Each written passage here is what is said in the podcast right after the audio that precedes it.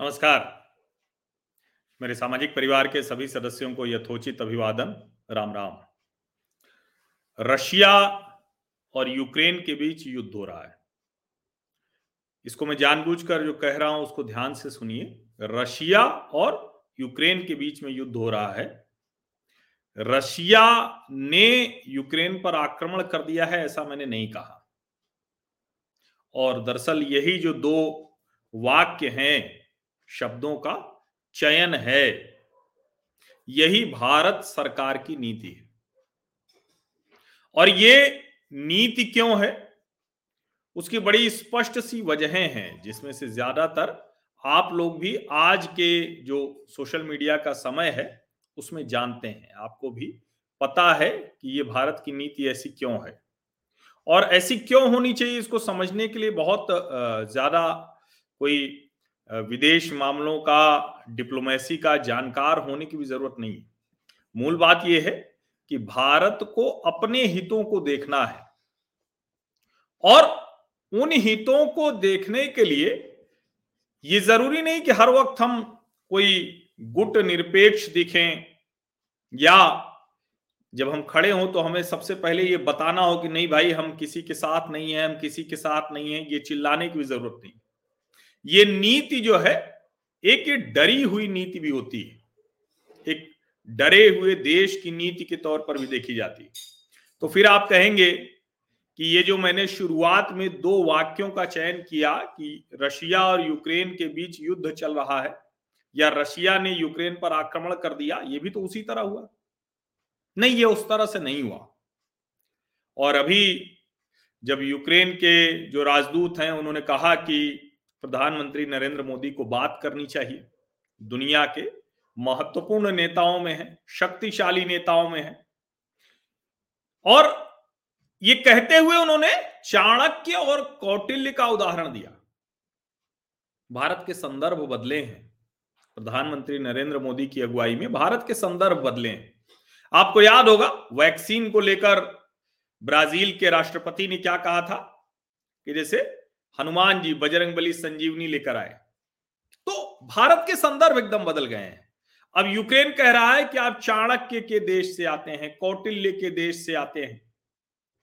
जिसने इतने हज़ार वर्ष पहले, इतने सौ वर्ष पहले, इतने, आप सोचिए कहाँ कहाँ से तुलना हो रही हज़ारों वर्षों की, सैकड़ों वर्षों की, हमारी जो विरासत है, बजरंग बली से लेकर चाणक्य तक और अभी तक, वो हमें बताई जा रही पहले भारत का नाम लेकर, क्या ऐसा तो है नहीं, ये विरासत कोई मोदी जी ने तो तैयार की नहीं, ये सब तो पहले से सब है। भारत की उर्वर भूमि पर ऐसे ऐसे पराक्रमी योद्धाओं ने जन्म लिया और हमने दुनिया को बताया कि क्या क्या करना चाहिए।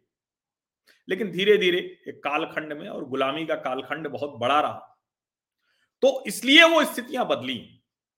प्रधानमंत्री नरेंद्र मोदी ने कल रात बात की है। कल रात में दस बजकर इकतालीस मिनट पर जो भारत सरकार की तरफ़ से जो जारी किया गया प्रधानमंत्री कार्यालय से, वो ये चिट्ठी है। इसको चिट्ठी कह लीजिए, संदेश कह लीजिए, लेकिन ये बातचीत वाली चिट्ठी, कोई चिट्ठी नहीं भेजिए। जो बातचीत हुई है, वो सार्वजनिक तौर पर जारी की गई। तो ये भी नहीं कहा जा सकता कि कोई चोरी छिपे की गई कि अच्छा पुतिन साहब से कुछ और बात की, जो वहाँ के यूक्रेन के प्रेसिडेंट हैं उनसे कुछ और बात की, जो बाइडेन से कुछ और बात की, ऐसा नहीं है। जिससे जो बात करेंगे, उससे उसी वक्त बात करेंगे। और वो बहुत स्पष्ट दिखता है, डॉक्टर एस जयशंकर यूरोप में थे। उनसे पूछा गया कि भाई, ये जो हो रहा है, ये क्या है? कैसे भारत देखता है? उन्होंने कहा कि इसको इस तरह से नहीं देखना चाहिए। और चाइनीज़ एग्रेशन की तरह इसको नहीं देखना चाहिए। ये जो पोस्ट सोवियत इक्वेशंस हैं, उसका परिणाम है। और उसमें उन्होंने डिप्लोमेटिकली बहुत सी बातें कह दी। कहा जाता है ना कि वैसे भी हर मनुष्य के लिए ज़रूरी है, हर अच्छे व्यक्ति के लिए, सफल होते व्यक्ति के लिए। ये सबसे महत्वपूर्ण है कि वो क्या बोले, उससे ज़्यादा क्या ना बोले। तो क्या ना बोले, वो उसको पता होना चाहिए। क्या बोले, वो बहुत अच्छे से पता होना चाहिए। यही डिप्लोमेसी है, जो कहा जाता है ना कि ये राजनयिक हैं, इनके चार पन्ने की चिट्ठी में उन्होंने सब बात भी कह दी और आप वो बात पकड़ भी नहीं पाएँगे तो अब जरा इसको सुन लीजिए। Prime minister Shri Narendra Modi speaks on telephone with his excellency Vladimir Putin president of the Russian federation प्रधानमंत्री नरेंद्र मोदी जी ने बात की है टेलीफोन पर। किससे? जो राष्ट्रपति हैं रशियन फेडरेशन यानी रूसी संघ के व्लादिमीर पुतिन से। ये 24 फरवरी को 10:41 पे पोस्ट किया गया है। Prime minister Shri Narendra Modi spoke on telephone today with his excellency Vladimir Putin president of the Russian federation President Putin briefed Prime Minister about the recent developments regarding Ukraine.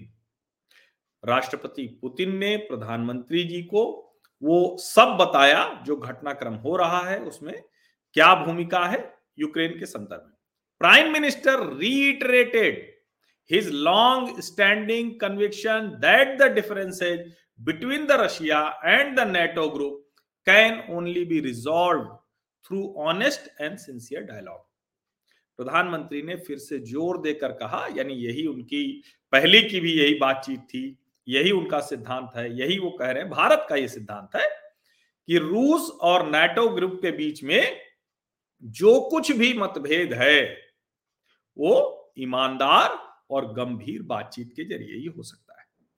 Prime minister appealed for an immediate cessation of violence and called for consulted efforts from all sides to return to the path of diplomatic negotiation and dialogue प्रधानमंत्री ने तुरंत युद्ध रोकने की बात कही है। सभी पक्षों को कहा कि एक साथ बैठें, राजनयिक बातचीत करें, समझौते करें, संवाद करें।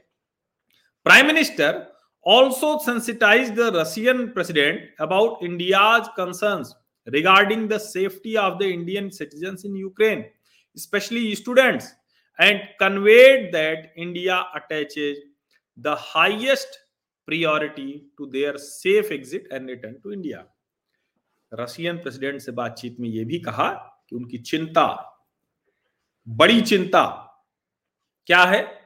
कि जो भारत के नागरिक यूक्रेन में हैं, वो सुरक्षित रहे। खास करके, विशेष करके जो छात्र हैं। और ये बहुत साफ़ साफ़ कहा कि उनका सुरक्षित कैसे वो भारत आए, उसका रास्ता बताएँ। The leaders agreed that their officials and diplomatic teams would continue to maintain regular contacts on issue of topical interest यानी दोनों नेता इस बात पर सहमत हुए कि उनके जो अधिकारी हैं, राजनयिक टीमें हैं, वो सब आपस में बातचीत करते रहेंगे और एक एक करके जो संभव होगा बेहतरी की तरफ़ जाएँगे। अब ये बात बड़ी ज़रूरी थी समझनी। क्यों ज़रूरी थी समझनी? क्योंकि भाई भारत कोई उस तरह का भारत नहीं है ना कि अमेरिका से फ़ोन आए तो रशिया की तरफ़ कुछ बोल दे, रशिया से फ़ोन आए तो अमेरिका की तरफ़ कुछ बोल दे। ऐसा नहीं होता है अब। इस भारत में और विशेष करके प्रधानमंत्री नरेंद्र मोदी, वो सुनते नहीं है।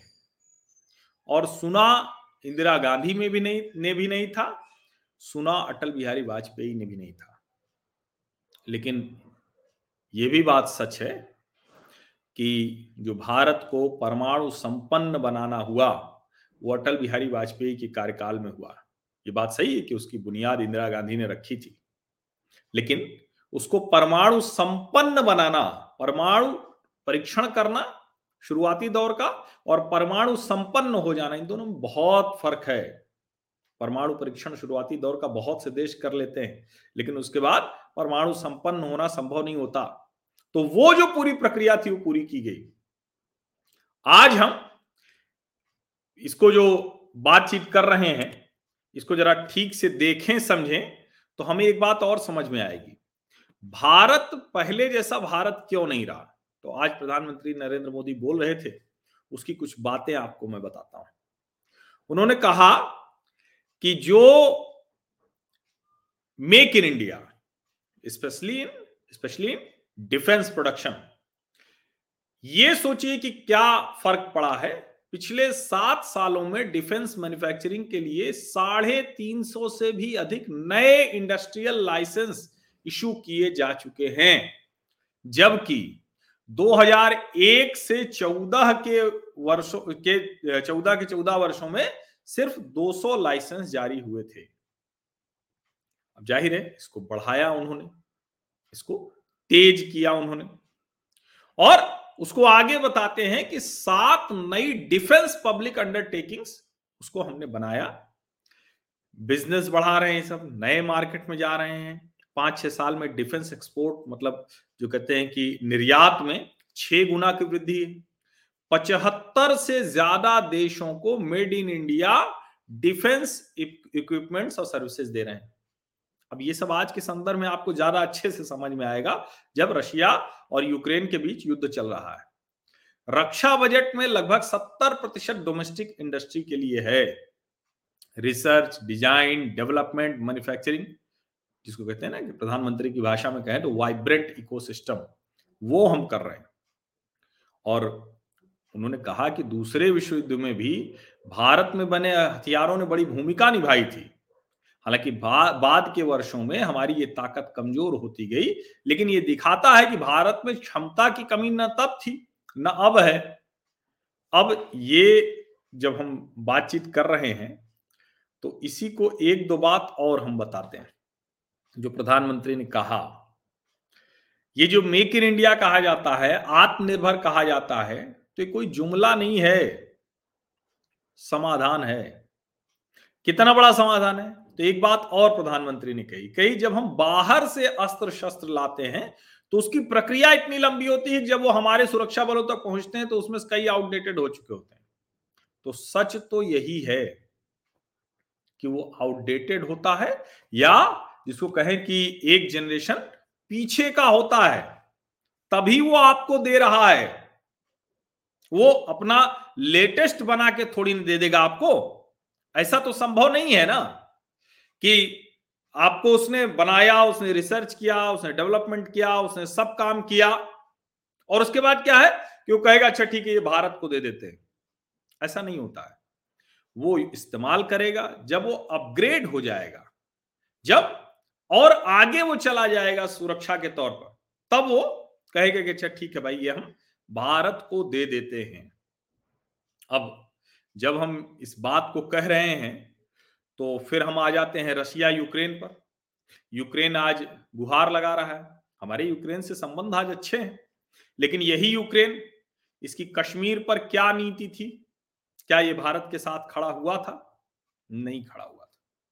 उन्नीस सौ अट्ठानवे में को जब देश भारत पर प्रतिबंध लगाने के लिए गए थे यूएनएससी में यूनाइटेड नेशन सिक्योरिटी काउंसिल में तो ये क्या कर रहा था? ये भी उन्हीं देशों के साथ कतार में खड़ा था। तो अगर ये खड़ा था तो?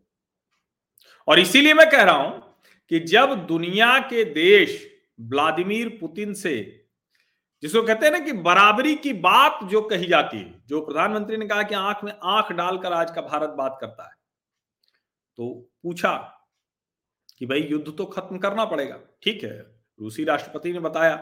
तो सवाल यह है कि क्यों नहीं जो है वो यूक्रेन के पक्ष में खड़े होते? अब यूक्रेन ने अगर भारत के पक्ष के जो महत्वपूर्ण मौके थे, जिसको कहते हैं कि डिसाइसिव माइलस्टोन्स थे, उस वक्त वो कहाँ खड़ा था हमारे साथ? अब ये जब मैं कह रहा हूँ तो कोई पूछ सकता है कि आप कह रहे हैं कि अट्ठानवे में न्यूक्लियर टेस्ट या कश्मीर पर। तो अब जब मैं जरा आपको एक ज़रूरी बात बताता हूँ। यूनाइटेड नेशन सिक्योरिटी काउंसिल जो होती है ना, उसमें जो परमानेंट मेंबर्स हैं, इनके पास क्या है जिम्मा?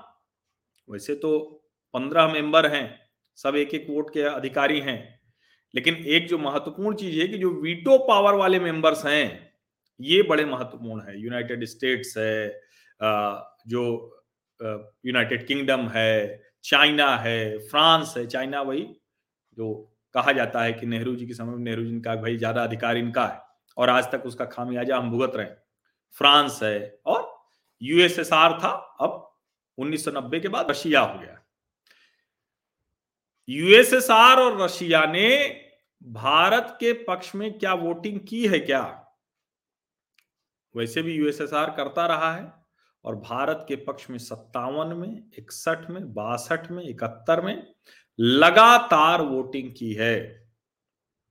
और भारत के पक्ष में वो एक बात जो सबसे ज़रूरी है खबर कई जगह आ रहा है कि पीएम इमरान खान गए तो वो तो एक मूर्ख किस्म के राजनेता हैं। इमरान खान की वही छवि बनती चली जा रही दुनिया में कि एक मूर्ख किस्म के राजनेता, जिनके पास कुछ नहीं है, वो कोई भी बात बोलते हैं, कुछ भी कहते हैं तो उनको कोई गंभीरता से नहीं लेता। अब ज़ाहिर है, रशिया में तो इस वक्त अगर कोई भी जाना चाहेगा तो देश के राष्ट्राध्यक्ष के तौर पर कोई भी छोटा बड़ा तो बिल्कुल उसको पुतिन वेलकम ही करेंगे।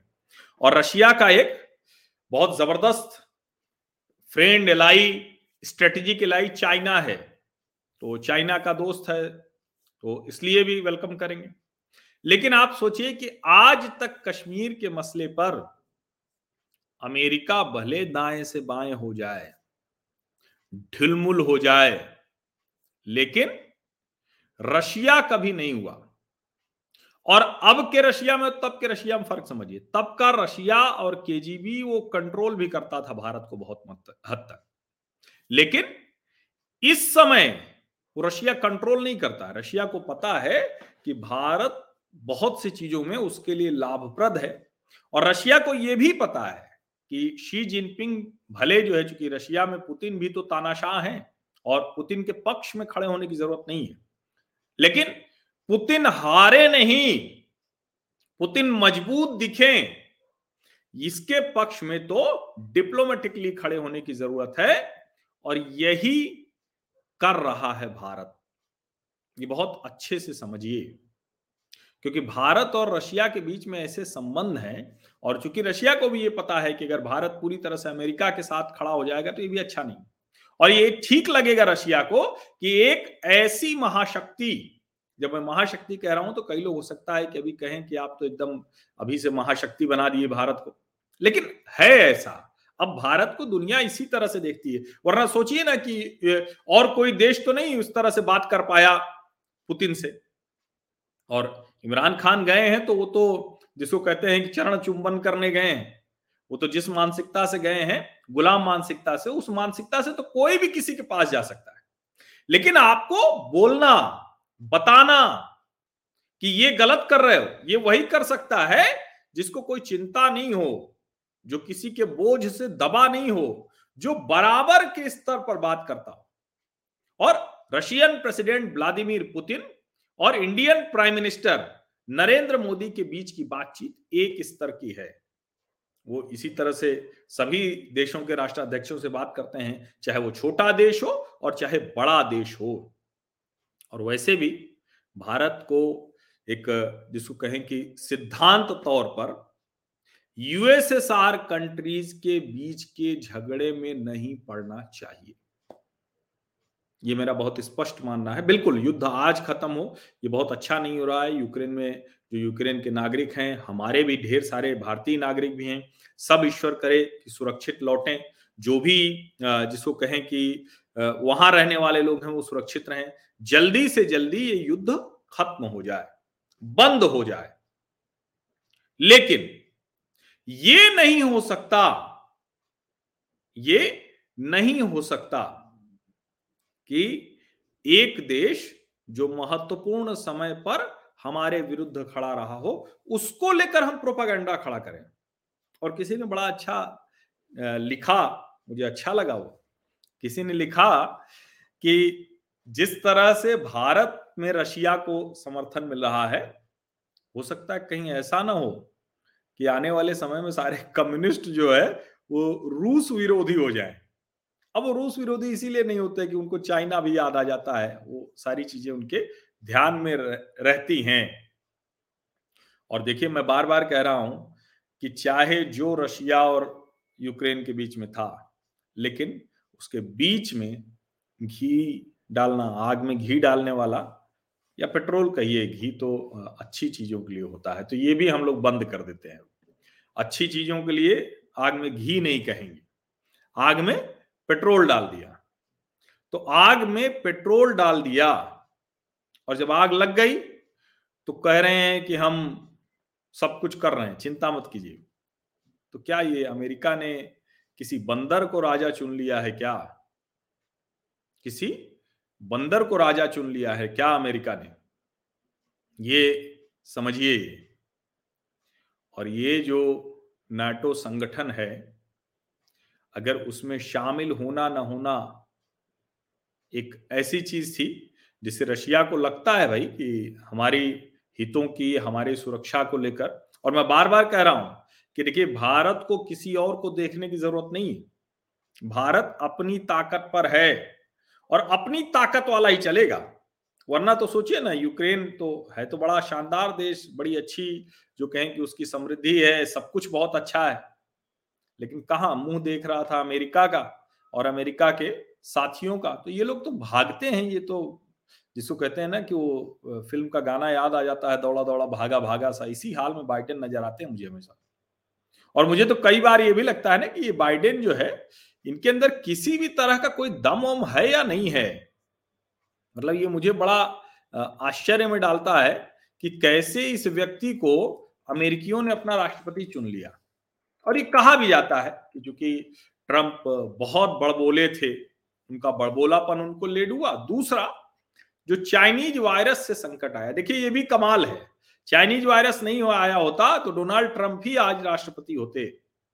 और डोनाल्ड ट्रंप के बारे में आप कुछ भी कहिए मतलब मूल तो यही है ना कि युद्ध करने कौन जा रहा है? तो डोनाल्ड ट्रंप तो हर जगह से युद्ध की समाप्ति की बात कर रहे थे। बाइडेन हर जगह युद्ध बढ़वा रहे हैं। तालिबान से भी अच्छे से निगोशिएशन नहीं कर पाए। अफगान लोगों का जीवन नर्क बना दिया। अब यूक्रेन के लोगों का जीवन नर्क बन गया है। ये बहुत अच्छा नहीं है, बहुत खराब है।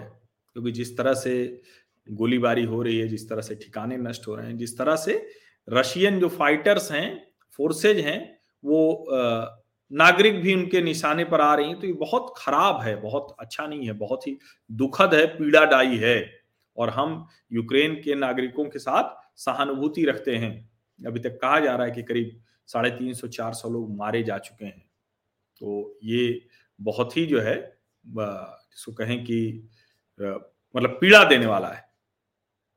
अब ठीक ठीक नंबर तो ऐसे आंकड़े आते नहीं है, लेकिन कहीं डेढ़ सौ, दो सौ है, कहीं तीन, साढ़े तीन सौ है तो जो भी है, लेकिन कुल मिलाकर ये है कि ये एक पीड़ादायी स्थिति है और इसके लिए रशिया को बिल्कुल दोषी ठहराना चाहिए, बिल्कुल कहना चाहिए कि क्यों ऐसा रशिया कर रहा है, लेकिन उसके लिए ज़्यादा बड़ा दोषी अमेरिका है।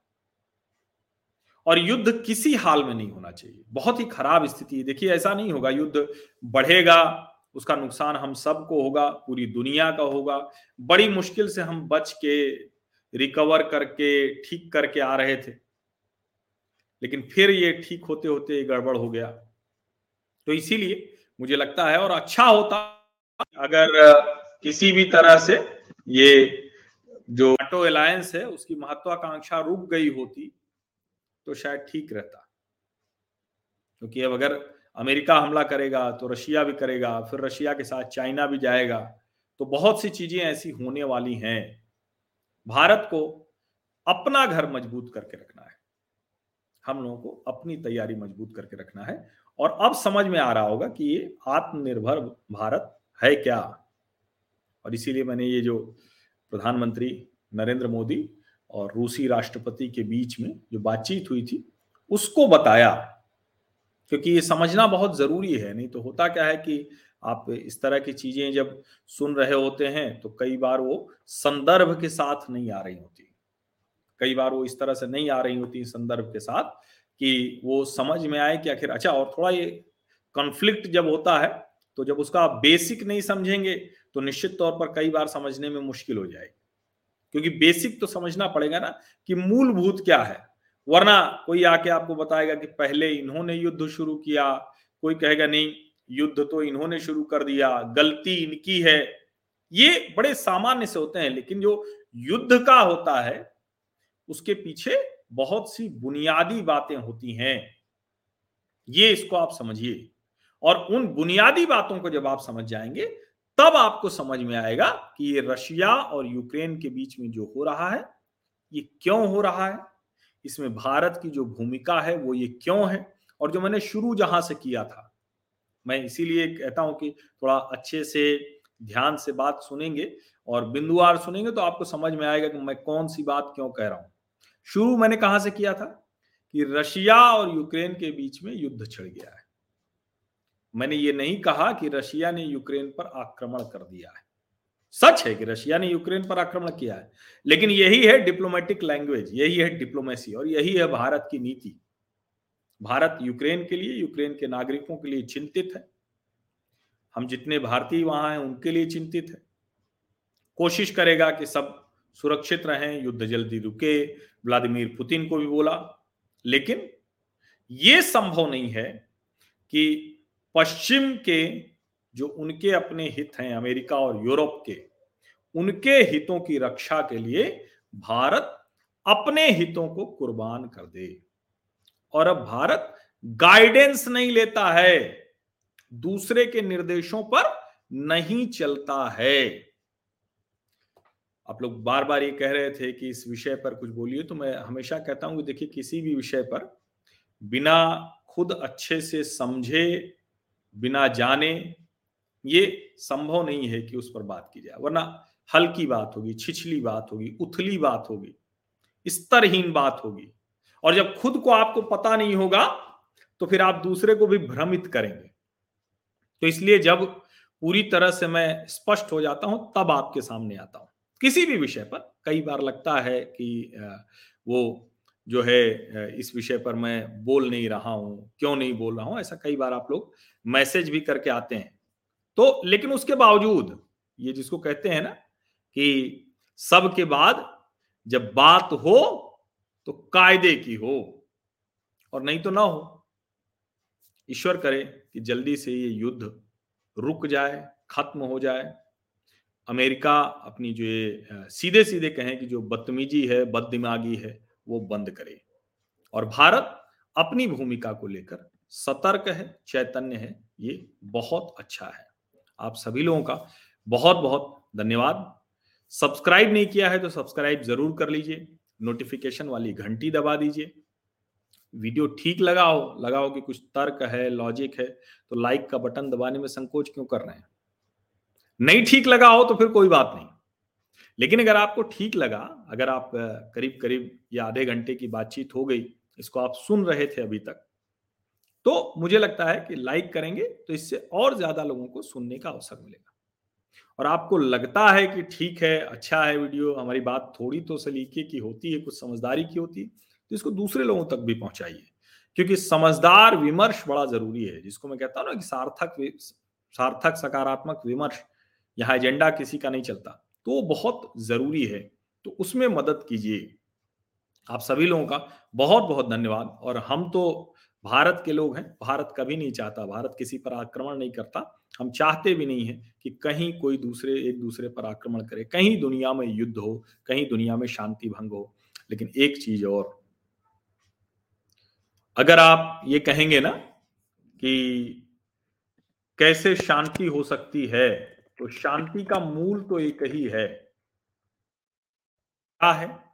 क्योंकि हम लोग कई बार इसको पढ़ते हैं, कई बार कहते हैं, लेकिन वो जो बात होती है वो पूरी नहीं हो पाती है। तो अहिंसा परमो धर्म। आगे, भूलना नहीं है। धर्म हिंसा तथैव चा। ये जानना बहुत ज़रूरी है। और अगर सिर्फ़ अहिंसा, जिसको कहते हैं ना कि इसी को परम धर्म मान लेने भर से बात बन जाती तो फिर दुनिया की कोई राक्षसी शक्ति वो खत्म नहीं होती। हमें परमो धर्म, अहिंसा परमो धर्म है, ये तो ध्यान रखना ही है, लेकिन धर्म हिंसा तथैव च, ये भी ध्यान रखना होगा।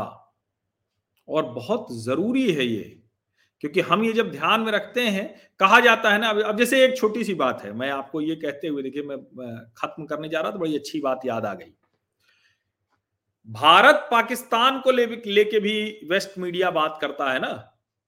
तो लिखता है न्यूक्लियर पावर कंट्रीज़ अब सोचिए इसको जरा।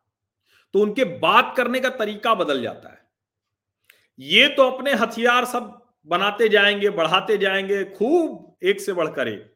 दुनिया में और कोई देश हथियार ना बनाए। ये कुछ गिने चुने अमेरिकी, यूरोपीय देश बनाएँगे रशियन बनाएँगे, चाइनीज़ बनाएँगे और कोई कुछ न करे।